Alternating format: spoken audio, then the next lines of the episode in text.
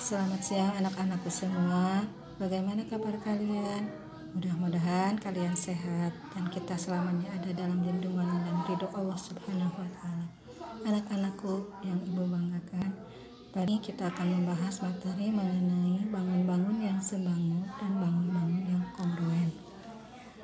Dalam kehidupan sehari-hari, banyak sekali bangun-bangun yang kongruen dan sebangun. Misalnya, coba kalian lihat ubin lantai di rumah kalian.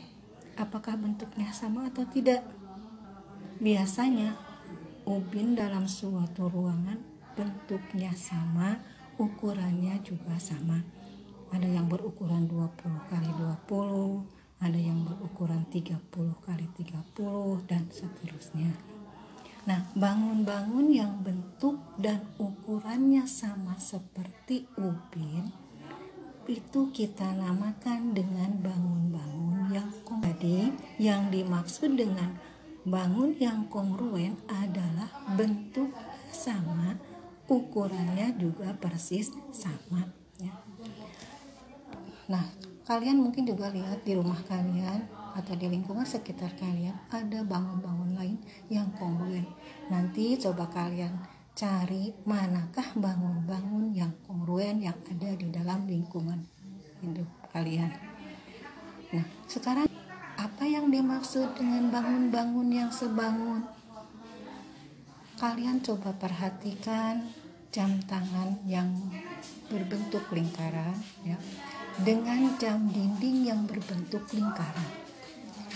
Bentuknya sama lingkaran, yang membedakan hanyalah ukurannya. Ya.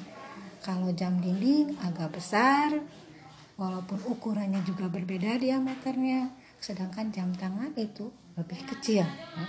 Tapi bentuk sama, ukurannya hanya berbeda. Nah, bangun-bangun seperti itulah yang kita namakan dengan bangun yang sebangun. Tapi awas kalian ingat, tidak semua bangun yang bentuknya sama, ukurannya berbeda itu sebangun. Karena ada syarat khusus yang bisa dikatakan bangun itu adalah sebangun. Yaitu syarat pertama adalah sudut-sudutnya sama besar. Yang kedua adalah sisi-sisi yang bersesuaiannya mempunyai perbandingan yang sama.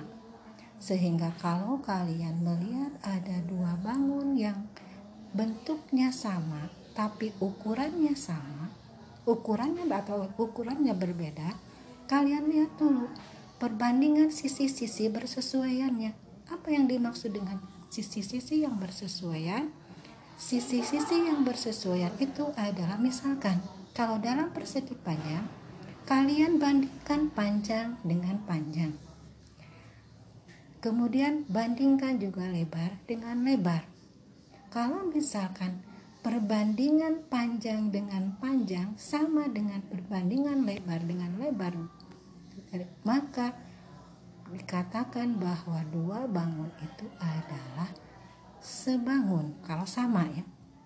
Tapi kalau perbandingan antara panjang dan lebar tersebut tidak sama, maka kedua bangun itu tidak sebangun. Jadi awas kalian harus perhatikan bahwa dua bangun yang besarnya. Berbeda tapi bentuknya sama. Ada yang sebangun dan ada yang tidak sebangun. Ya. nah sekarang apakah bangun yang sebangun itu pasti kongruen?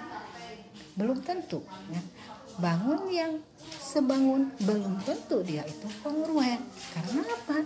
Karena kongruen itu bentuk harus sama ukuran juga sama.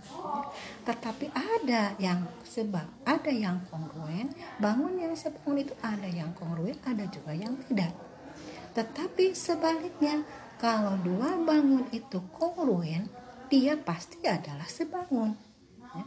nah jadi itu kesimpulannya bahwa dua bangun yang kongruen itu pasti sebangun dan dua bangun yang sebangun itu tidak pasti kongruen.